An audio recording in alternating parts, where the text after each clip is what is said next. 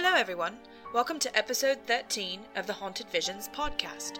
We are dedicated to stories of the paranormal, spine-chilling history, and adventures into the darkness of the unknown. So grab a flashlight, lock your doors, curl up under your blankets, and prepare to be scared. Hi everybody, this is Rachel.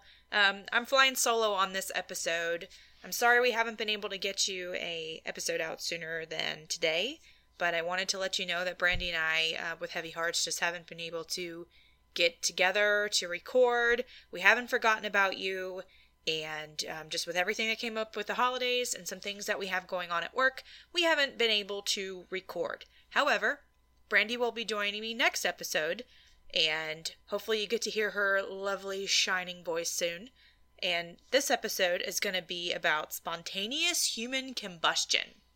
Now, this subject has always fascinated me, and if Brandy was here, I'm sure she would be giving me a, a crazy look from across the table right now, because we have always talked about this and wanting to do an episode on this, and lucky number thirteen, here it is. Did a lot of research about this. I hope that you guys really enjoy it. I'm also going to be talking about a, a few other things after this. And um, here it goes. So what I found is spontaneous human combustion refers to a person that bursts into flames and combusts without an external source of ignition. There are many reported cases of spontaneous human combustion, some dating as far back as the sixteen and seventeen hundreds. Granted, there aren't as many writings on those, so those are really, really hard to find.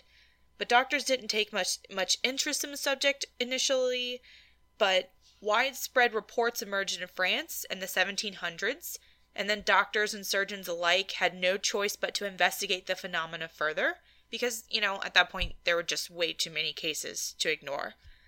Though some cases have actual photographic evidence as the nineteen hundreds approached, there are others earlier cases that are possibly based mostly on legend, seeing as they were handed down in stories and tales. So, I have a legend that I found that really piqued my curiosity. I heard about it a few years ago, and I was excited because this is the first time I've actually decided to dig in and do more research on it. Um, but it's about the legend of Missus Nicole Millet. She was a middle-aged alcoholic who would help her husband with running an inn. That was their livelihood. There were no rumors that the couple was unhappy, and they appeared to be content in their relationship and business. At least, that's what the reports were from the outside. And in the early morning hours of February twentieth, seventeen twenty-five, Nicole's husband Jean woke up from a terrible woke up to a terrible smell. He ventured into the parlor, and he was confronted with the grisly sight of his wife's charred body. It just greeted him as he lifted up his lantern, and you can imagine this. Ugh, this is going to be nasty. He had the smell of burnt flesh offend his nostrils. The chair his wife was sitting in was completely unharmed. Nothing else in the home was burnt up, other than a small area of the floor that was beneath the chair. Jean, horrified and completely beside himself, immediately alerted the authorities. Now, I don't know about you guys, but if I just woke up and randomly saw that my wife or my husband was a pile of ashes, I I probably would faint or pass out. I'd, I wouldn't be uh, be able to collect myself right away to call the authorities. I think I might have a little bit of a freak-out moment. And who knows, maybe poor Jean did. Um, but after the authorities uh, showed up and had a quick assessment of the scene, it's the story goes that Jean was promptly arrested for the murder of his wife, because, of course, the police speculated that he had murdered his wife to carry out man- marrying a young, gorgeous woman who worked for him at the inn. Now, the young maiden never corroborated these outlandish speculations. But of course, you know, back in those days, police didn't really have any evidence to go on, so they're going to accuse him of something crazy and outlandish because they don't know what the heck to do. Jean was later acquitted because a surgeon by the name of Le Cat, yes, I said Le Cat, I know, immediately as soon as I read that name I was like, oh, meow, who knows. Well, this guy examined poor Nicole's body, and he attested that this seemed like a rare case of spontaneous human combustion. Plus, there wasn't any other evidence to prove that Miss Millet had mur- Mister Millet had murdered his wife. Several sources show that Jean returned to the inn and continued business as usual after he was released, Others say he went mad from being broken up about the death of his wife, and that he eventually had to be institutionalized, and then the inn was sold off and changed ownership. So this poor guy lost everything. He lost his poor wife. You know, if he did have something going on, you know, a little sun side action going on with the, the maiden at the inn, well, that stuff's gone now. She doesn't want anything to do with him. He's not making any more money. Um, and she doesn't want to be all wrangled up in that. And then this poor guy lost it. When basically... batshit insane, thrown into an institution, his whole life changed. So, though the story could be complete hearsay, there are many other cases of spontaneous human combustion that can't be ignored. So even though that was from forever ago and there's not a lot of evidence to prove if it was true or false, I have some other stories I'm going to talk to you about, and they typically have one common factor that we're going to dive into: the consumption of large quantities of alcohol. So let's take a look at some extreme cases that I found. Um, I used several sources, um, some from encyclopedia dot com, um, very interesting stories that I was able to corroborate on several other websites as well. So here's one that I thought was probably the most terrifying because it sounds like it's out of a storybook. Um, and it seems, you know, nice enough, these, these two stories that I'm about to tell you about, but... I don't know why I picture this beautiful, beautiful day. These poor people are going about and then bam, they light up. So on July thirtieth, nineteen thirty-seven, a woman who had been paddling about in a small boat with her husband and children at England's Norfolk Broads was engulfed by terrible blue flames and was nothing but a mound of ash in a matter of a few horrifying moments. Neither any member of her family nor the wooden boat was harmed. Can you imagine just paddling along? It's a beautiful day. Maybe she had a little umbrella, a little sunbrella, hanging out with her family and her kids, and then bam. Like, just like that. Completely just blown away. That's not normal. I don't, I don't think anybody would consider that normal, but, you know, I just imagine, you know, I don't know, an alien bored out of his mind, like a kid on an anthill burning, you know, ants. It just makes you wonder... what the hell happened? Is it really spontaneous human combustion? Or, or, you know, was this poor, poor woman a project for an alien trying to show off to his buddies that he could fry her to a crisp within blue flames, you know, in the middle of the day? Who knows? Creepy, creepy, creepy stuff. On September twentieth, in nineteen thirty-eight, in Chelmsford, England, a woman burst into blue flames in the midst of a crowded dance floor. No one was able to extinguish the blaze that seemed to be fed by her own flesh, and in minutes she was but a heap of ashes. Nothing remained of her, and nothing was harmed. The floor wasn't harmed. No one else was harmed. No one could put her out. But, I mean, to think, that's got to be a really intense heat to have blue flame like that, and then also just to completely take out a human body within the matter of what seemed probably like seconds. It's insane. And here's another interesting story. August nineteenth, nineteen sixty-six, Doris Lee Jacobs of Ocana, California, burned to death in her trailer home at thirteen forty-two twenty-third Street. Although Jacobs suffered burns on over ninety-five percent of her body, the inside of the trailer was only partially scorched. Officials could offer no explanation for the fire because it was with the woman, not the trailer, who had burst into flames. Nothing else was damaged. Of course, starting to see a pattern here.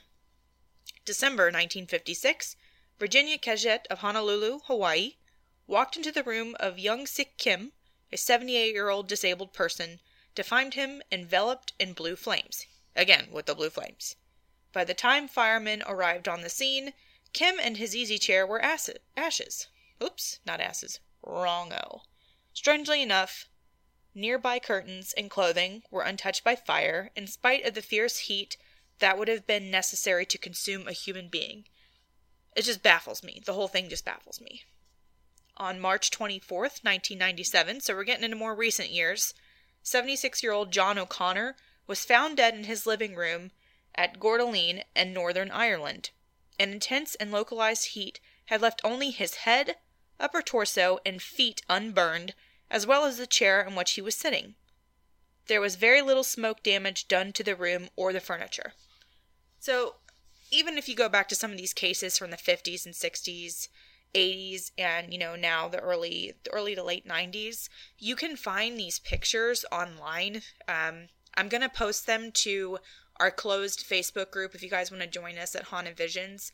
to talk about them. Um, they're pretty grisly, but they also don't look real. I'm, um, I know they're they're real. The you know, forensic team of each you know police division, they're the ones who took those pictures, but it just looks so weird that you see a pile of ash and then a completely unburned, uncharred, you know, just leg just laying there. There's no blisters, no nothing. It's just like right right below the knee. There's nothing there, and nothing else in the house is damaged in a lot of these pictures. It's just so freaky and just weird. Um, or how about this other story? In December two thousand eleven, um, sorry, two thousand one, a twenty-three-year-old woman in Garden Grove, California, died from third-degree burns that she had suffered over ninety percent of her body. Firefighters in the coroner's office were left with the puzzle of how could this be possible when the fire only took four minutes to extinguish and was confined to a couch, table, and the chair in which the victim was sitting. So this woman's fire must have been a little bit hotter to start taking out other things, but, I mean, again, it wasn't that widespread. Only took the fire department four minutes to extinguish. Here's another story that freaked me out. On April seventh, nineteen sixty-nine, Grace Walker of Long Beach, California, was found on the floor of her living room with burns covering ninety percent of her body.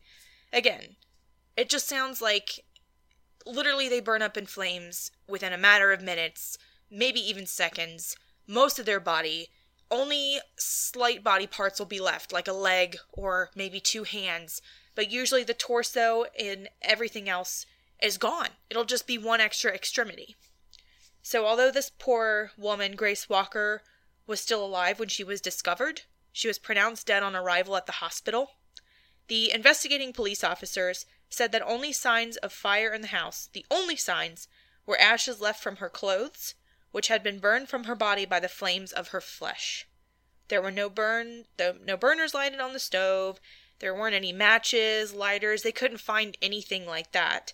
Friends and relatives said that the woman didn't smoke and she never really cooked, so, you know, it wasn't common for her to really do much that would involve, you know, an, a heat source like that. So, again, it just left everyone baffled, and they couldn't even figure out what, what was wrong. And from all these other cases, it didn't look like there was any kind of foul play either, which I think really blows my mind.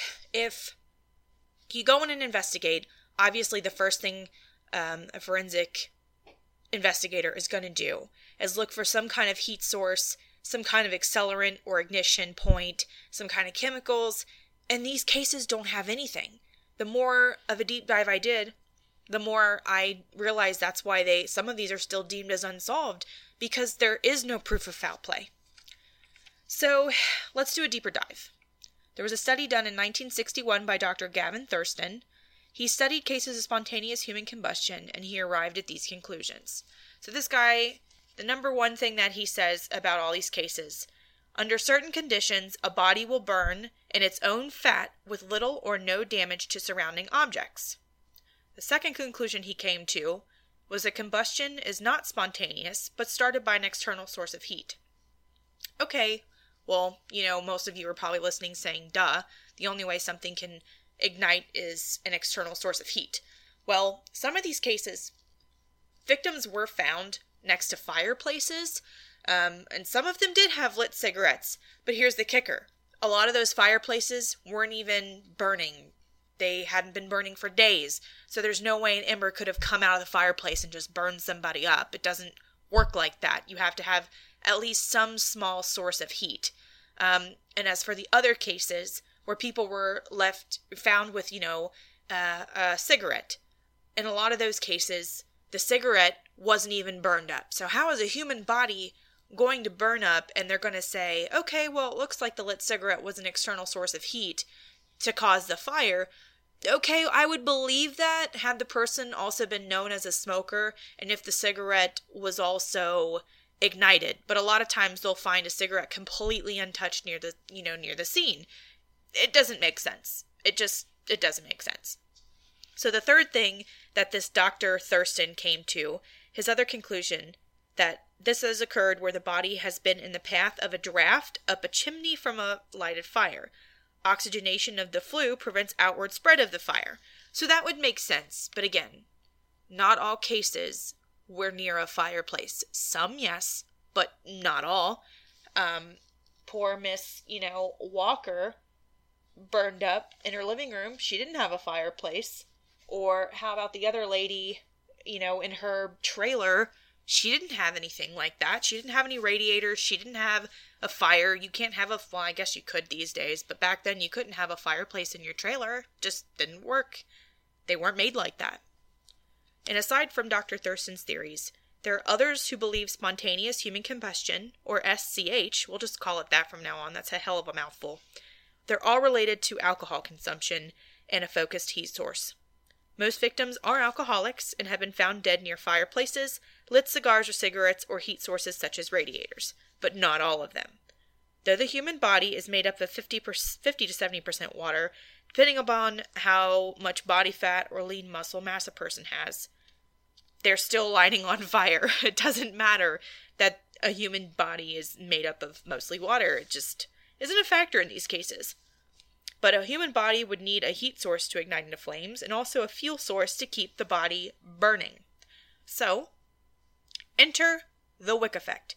And no, I'm not talking about Keanu Reeves playing uh, John Wick. Even though that movie was really action-packed, you should go see it. I liked it.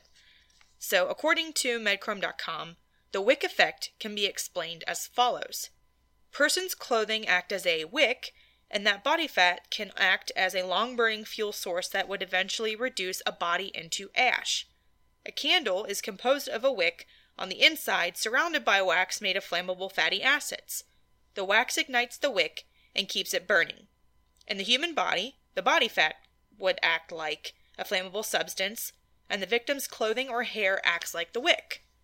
As the fat melts from the heat, it soaks into the clothing and acts as a wick-like substance to keep the wick burning slowly. This explains that the escape of nearby inanimate objects from the fire, so for example, if a victim is spontaneously combusts, they're sitting there and, you know, nothing else in the room is as hot as that person, so they're not going to burn up. Usually it's just the chair that the person is sitting in, or, you know, maybe paint peels or something from behind them, or a table that's literally right next to the chair would, because it's within the realm of the heat source, but nothing else. And perhaps that's why the combust- combustion of alcohol is such a common factor in most cases of spontaneous human combustion. So, for example, um, I'd say about seventy-five percent of human combustion, maybe eighty percent even of cases, usually those people were alcoholics. If the Wick effect is a true reality, that would explain, you know, why they would burn up so quickly, seeing as alcohol would allow for a fire to burn up a body more quickly and more fiercely than of someone who isn't around any kind of sources or chemical such as that. And this also became an explanation for the uh, spontaneous human combustion case of a seventy-six-year-old Irishman by the name of Michael Faraday. Mister Faraday died on December twenty-second, twenty ten. There were no evidence that suggested foul play. This, his body was found lying on the floor in his living room near a fireplace. His body was totally charred, and so was the ceiling above him and the floor beneath him. But strangely, nothing else was burned or warped, which suggested that no one else started the fire. Forensic investigators could not find a single source of accelerant. The coroner ruled um, Mister Faraday's cause of death as spontaneous human combustion, and it left many people scratching their heads. They couldn't believe, you know, a coroner who had the credentials, as, you know, and dealt with so many cases of death and having to investigate terrible things like this. They couldn't believe that the man was so willing to offer spontaneous human combustion as the cause of death, because it sounds crazy, right? It sounds insane, but this stuff is happening and people have no idea how to handle it, and it's like a lot of people don't even want to believe it because of all the news articles I was reading saying, you know, people or witnesses were stating that, oh, this can't be true, this isn't, no, there's got to be another reason, there's got to be an explanation. Well, there's no evidence, there's nothing pointing to foul play. So this was one of the more um, highly publicized modern cases of spontaneous human combustion, and uh, there weren't a lot of cases to hit the media for decades before poor Michael Faraday passed. So, what's your take on spontaneous human combustion? Do you think, uh, you know, the Wick effect, does it make sense to you? Do you believe that all these cases are coincidences triggered by external flames? You can certainly find plenty of evidence on this subject on the internet or at your local library, but beware, because this might send you down one crazy rabbit hole loaded with macabre photog- photographic evidence, because um, I'm, let me tell you, that stuff haunts my nightmares. After seeing all those pictures, some of them, I'm telling you, they look crazy unrealistic, because you just see, like, you know, a pile of ash and then legs that look like, I hate to say that, but almost like Halloween props. They just, they look perfectly untouched. But then everything else around what was the body, nothing's really burned, nothing's really scorched, except for maybe the chair the person was sitting in. It just is, it's crazy. So sleep tight and maybe try to limit your alcohol consumption and avoid warming up by fireplaces, because I'm not an expert on fire. However, I I would think that most people who have experience or expertise in this, such as fire, de- you know, the fire department or firefighters, would probably say that you should not hang out next to a fireplace if you had a fire within the next, you know, the last couple days. I'm sure there are embers that could be burning, but again, I, me personally, I'm kind of skeptical, skeptical to think that a lot of these cases were caused by a random ember just catching, you know, fire, catching someone's clothes on fire and having them burn up in bright blue flames like that, that fast. I just, I don't know that I believe it. So right around, actually right before Christmas, there were a couple different stories in England about two gentlemen that just burned to flames, and tons of eyewitness accounts. There were, there were dozens of people that saw this happen. So this might um, maybe tickle your fancy if this is an interesting subject to you. You could look up the story of John Nolan.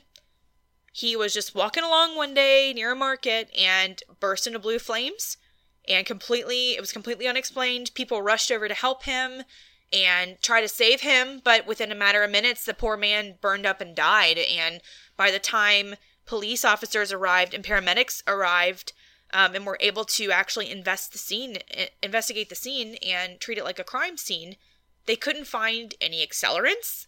They couldn't find any foul play, nothing. And I couldn't necessarily find anything talking about if Mister Nolan did have an, an issue with alcohol.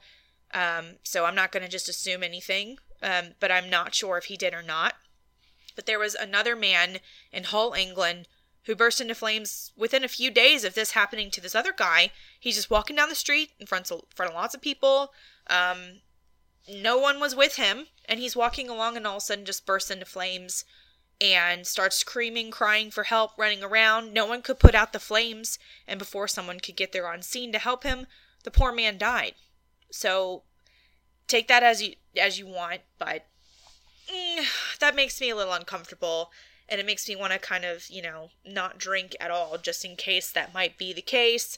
And you never know. I'm I'm wondering if this, if a lot of the, you know, environment has to do with this, because a lot of these cases are from warmer environments, such as California, but then you have people in England who are burning up in flames in the winter and the fall, or, you know, people in Ireland. It just doesn't make any sense. So I would love to know what you guys think about it, if you believe in it. If you happen to know of any firsthand cases, that would be really interesting if you guys wanted to write into us and talk about it. So before I start the Ghastly Ghosts corner of our podcast, I wanted to tell you guys thanks to everyone that's supporting us on Patreon. It really helps a lot, guys. There are a lot of costs that are incurred with podcasting, and we want to be able to, you know, do this more often and bring you guys fuller and better content and more research. And we really appreciate it. Even, you know, even a dollar helps. And we really, really thank you. And um, we're actually going to be creating and designing stickers. So within the next week or two, um, you guys will hopefully will get a message from us, and we'll ask for your addresses, um, everyone that's supporting the podcast. And we'll, we, we will be sending you out some stickers just as a thank you um, for your donations and for your help. If you'd like to support us, you can go to um, patreon dot com. Um, backslash Haunted Visions. Um, you can also follow us on Twitter now at Haunted Visions, or on Instagram at Haunted Visions Podcast. You can email me your ghostly gas stories to hauntedvisionspodcast at gmail dot com. usually within a day or two, I will respond to you. Um, I have quite a few stories in the pipeline that I think you guys are really, really, really going to love. I know I read some to Brandy and she was just fascinated. Again, like uh, we had stated in our, our previous podcast, we will be at Potter and Love, and that's from August tenth through the twelfth in good old New Orleans. And talk about a city that is just so full of energy, and to me is one of the paranormal, you know, meccas of the world. You have to go to New Orleans and go on a cemetery tour or learn about Marie Laveau, we, who we covered a few episodes ago. It would be really great to see you guys there, especially if you live close by. You know, check out Potter and Love's website or visit Potter and Love on Facebook. I think you guys would have a great time, along with other people that are going to be on a paranormal pa- panel with us. It's going to be um, Diane and Denise from History Goes Bump. Definitely check out their podcast. And also Mike Brown with Pleasing Terrors. There will be a bunch of other genres there as well. Um, and just a couple podcasts you guys should check out. We're going to try to get you the trailer soon for Stranger Than Podcast. Really awesome podcast. Somewhat similar to ours. I think you guys should check it out. You would really, really like it. And also, um, Carla has a podcast called There May Be Cup- Cupcakes, or There Might Be Cupcakes, sorry. It's a really awesome podcast too. Carla is a very unique person and puts in an interesting spin on things. Um, you should also try Is This Adulting? If you ever need some kind of supportive podcast that'll make you laugh, but also talk about hard issues that other podcasts sometimes don't touch on. I think that you should check out Stephen Pappas and his podcast. You'd really like it. If you're a true crime fan, you should try They Walk Among Us with Ben and Roseanne. I think you would love it. Um, or Insight with Charlie and Allie. Or um, if you are not offended easily and you would like a good laugh along with some history and some true crime combos, you should check out History Dweebs, who Brandy also is one of the co-hosts for History Dweebs, and it's hilarious, and it will have you splitting your sides from laughing so hard. So there are some podcasts to get you going. If you haven't heard from those before, check them out. Let us know what you think. Um, and also join our Facebook group for Haunted Visions, the podcast. Like us on Facebook. Um, or, you know, if you really like our podcast, please give us a good rating if you like us on iTunes. We would love that so much. So without further ado, I'm going to read you um, several stories actually sent in to us by Bob. I won't say his last name. I don't know if he's he'd be comfortable with that. So I'm just going to start off with this. He is a great writer, by the way. I absolutely loved reading your stories, Bob. So thank you so much for submitting them to Brandy and I. So Bob's um, name of his story is Close Encounters with a Cryptid. We haven't yet gone over cryptid stories, so hopefully you guys will really, really like this. So he says, greetings. First, awesome podcast. Love you both. He's got a story about um, a Sasquatch that he encountered in the wilds of Montana. So I'm going to read this off to you. So, his first encounter with a Sasquatch. He says, I lived way up north in Montana for a time back in the early eighties, like half an hour from Canada. Rugged, gorgeous country. I was a sophomore in high school, so about fifteen years old. I lived with some family friends, whole different story about why, but in a tiny house with wood heat. We had a huge garden, raised animals for food, and also hunted and fished and picked wild berries to supplement our pantry. Needless to say, their son, who was a year older than I, and we spent a lot of time cruising around the back roads of the Rocky Mountains just doing stuff. That summer, we were up close to the Yak wilderness, scouting for whatever we could find. Mushrooms, huckleberries, fishing spots, game trails, et cetera. The Yak is remote at best. Mostly vertical, thick, old-growth forests, moss-covered trees, and lots of bears. Kind of primordial-looking, really. At one point, the Forest Service had blocked out the road. We called the road Old Kelly Hump. So we got out and wandered a bit. The ground was covered, or the ground cover was this amazing mix of tight ferns and thick, knee-deep moss. It was like the spongy, spongiest mattress you've ever felt. There were sunbeams dappling the ground, and it was this idyllic scene, like from a fantasy story. One of us said, I bet these big mounds would be really comfortable to lie on. We would say that a lot during our teenage years, but we weren't always talking about the moss. We each picked a spot and flopped down. Yep, they were comfy. I remember staring up at the trees and seeing the bugs and such flashing through the stream- streaming sunlight. I could hear birds, and there was a little creek nearby that was a babbling along. I started to doze. Time passed. I have no idea how much. Suddenly it felt like I'd been electrocuted. My whole body lit up and convulsed, and I found myself sitting sitting up, spine arched, shoulders hunched up by my ears, staring at my friend who was in the exact same position. I literally felt like I was grabbed by live wire. My ears were singing, every hair standing on end. We sat up frozen for what seemed like a few seconds, with identical expressions on our faces. Shock. Fear. Eyes wide, mouths hanging open. I had another little convulsion that, I guess, must have released me and let my shoulders drop. We sprinted back to the truck without saying a word. We were back on the highway and halfway home before one of us said, "What the F was that?" It takes a lot to rattle two backwoods teenage boys, and we were positively vibrating. We decided to stop at the neighbors down the road from our place. They were in their eighties, lived in a tiny shack with no electricity, and only recently installed indoor plumbing. They were our source of wisdom in the world. They made us lemonade, and we sat with the old man on the porch, such as it was, which really it was a patch of dirt in front of the house with two lawn chairs. He asked us what was up, because we looked like we had a fright. We told him, and he laughed. He was eighty years old, well over three hundred pounds, and basically the sweetest, overall-wearing, God-fearing mountain man I'd ever met. But he had the most amazingly high-pitched laugh I'd ever heard. Gales of laughter. He slapped his leg and had to mop his brow as he worked up a sweat from rocking back and forth. "You boys were up in the Yak, weren't you?" he roared with laughter. We hadn't told him where we were. "Boys, you ought to know that's Bigfoot's country up there." He laughed and laughed as his wife sat quiet, quietly nodding her head.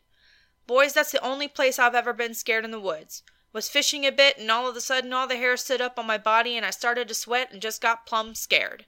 For no reason. Well, I ran right out of there. Got home and talked to my father, and he said an old Indian, backwoods Montana, remember, that was what we called Native Americans, once told him that the Sasquatch, that's what the Indians called them, produces a scent that humans can't smell, but that makes the chemicals in your brain go haywire. It produces like a natural human repellent. You boys got damn close to a Bigfoot." Over the years, I've thought about it, and quite a bit, actually, and I think the old man was right. We got hit with a dose of Sasquatch pheromones. And it worked, too. We never went back up that road. So, here's a story about his second encounter with a Sasquatch. Much more tangible than the first, I promise. The background. See previous encounter post. Up at Frank Lake, outside fourteen, Montana, he said the population was only twenty-nine since he left. That's a pretty small, remote area. Remote mountain location, northern Montana, summer. Small lake, maybe twelve acres, with a small island in the middle. We chose to camp out on the west side of the lake, since we hadn't bought the canoe or brought the canoe or the dog, and didn't feel like swimming out to the island with all our gear. They spent most of the day fishing and just hanging out, as teenage boys would want to do. It was chilly. Northern Montana, so that's pretty standard. And we had decided to bring a tent against the usual impervious mountain man protocol we were attempting to establish. After dinner and a nice fire, we retired to our two-man camp tent. Now, for those of you tenderfoot, non-hunting, city dwellers, a bit of information. The only animal that moves at a constant rate through the forest is a human. Think about it. Animals do not keep up constant plodding paces. They move, stop and look around, move a bit, stop, trot a little way, stop and look around, take a few steps, et cetera. People tend to just walk.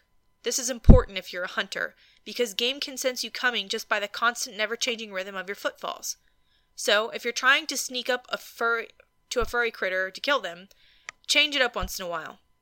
So we had retired and chatted for a bit, finally falling asleep. We were in the trees, so it was dark, and I mean dark. Not like city dark, like wilderness on a cloudy night dark. Like pitch black, no stars, no moon, day, D A R K, dark.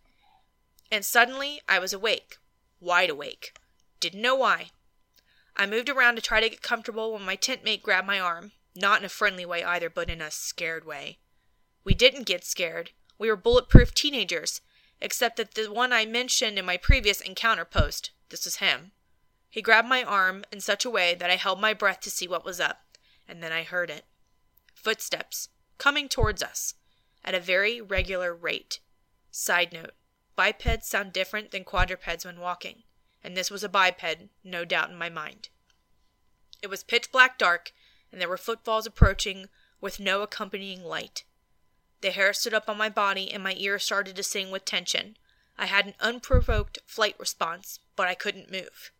The footsteps got louder and closer and never broke stride, and they were getting close. I broke out in a cold sweat.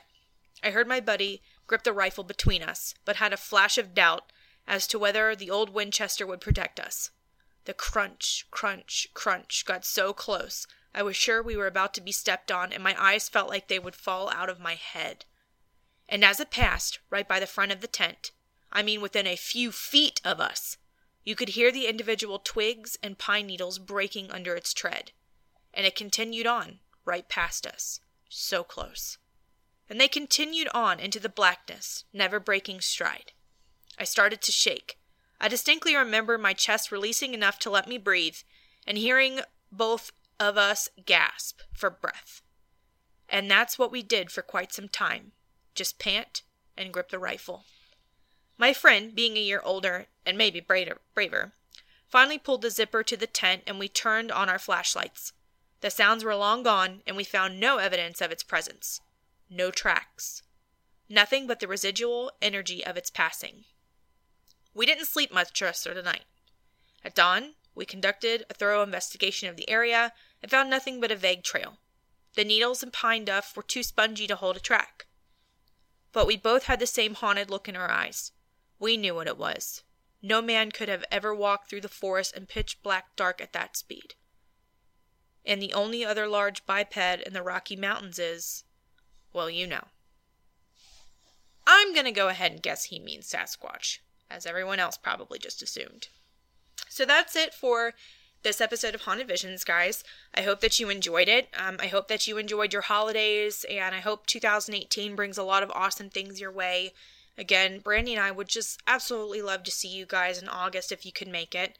I know that I'll be down there that Thursday, Um, which will be August ninth, and I'm going to probably stay for quite a few days, and I would love to see you guys at the convention. If it's something you're interested to, in, you know, give it a look. Um, you can email us your stories, come chat with us on our group page of Haunted Visions, the podcast, and until then, I know that you guys are dying to hear Brandy and her sweet voice come back to you. She'll be with you next episode, as will I. So, don't let the ghosties bite. Bye, everybody.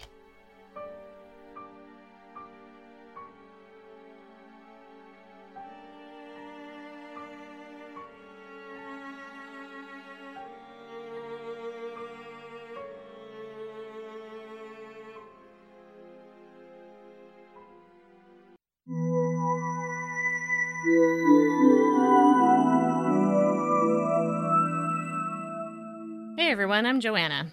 And I'm Nate, and we are Stranger Than.